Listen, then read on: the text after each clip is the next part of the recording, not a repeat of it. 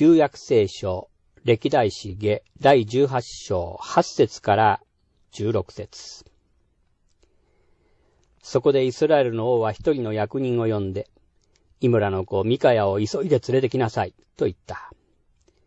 さて、イスラエルの王及びユダの王ユシャパテは王の衣を着て、サマリアの門の入り口の広場におのおのその玉座に座し、預言者たちは皆その前で預言していた。ケナーナの子ゼデキヤは、鉄の杖を作っていった。主はこう仰せられます。あなたはこれらの角を持って、すりや人をついて滅ぼし尽くしなさい。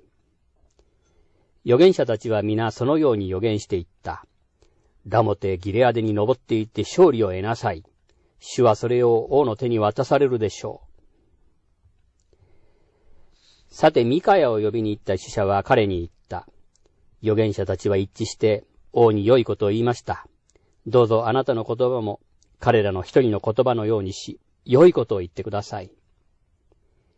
ミカヤは言った。主は生きておられる。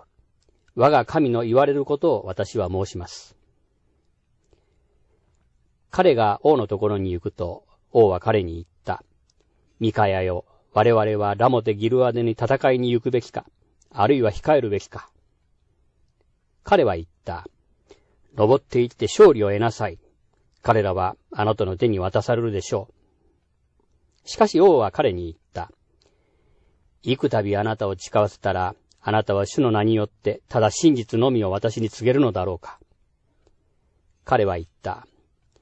私はイスラエルが皆牧者のない羊のように山に散っているのを見ました。すると主は、これらの者は主人を持っていない。彼らをそれぞれ安らかにその家に帰らせよ、と言われました。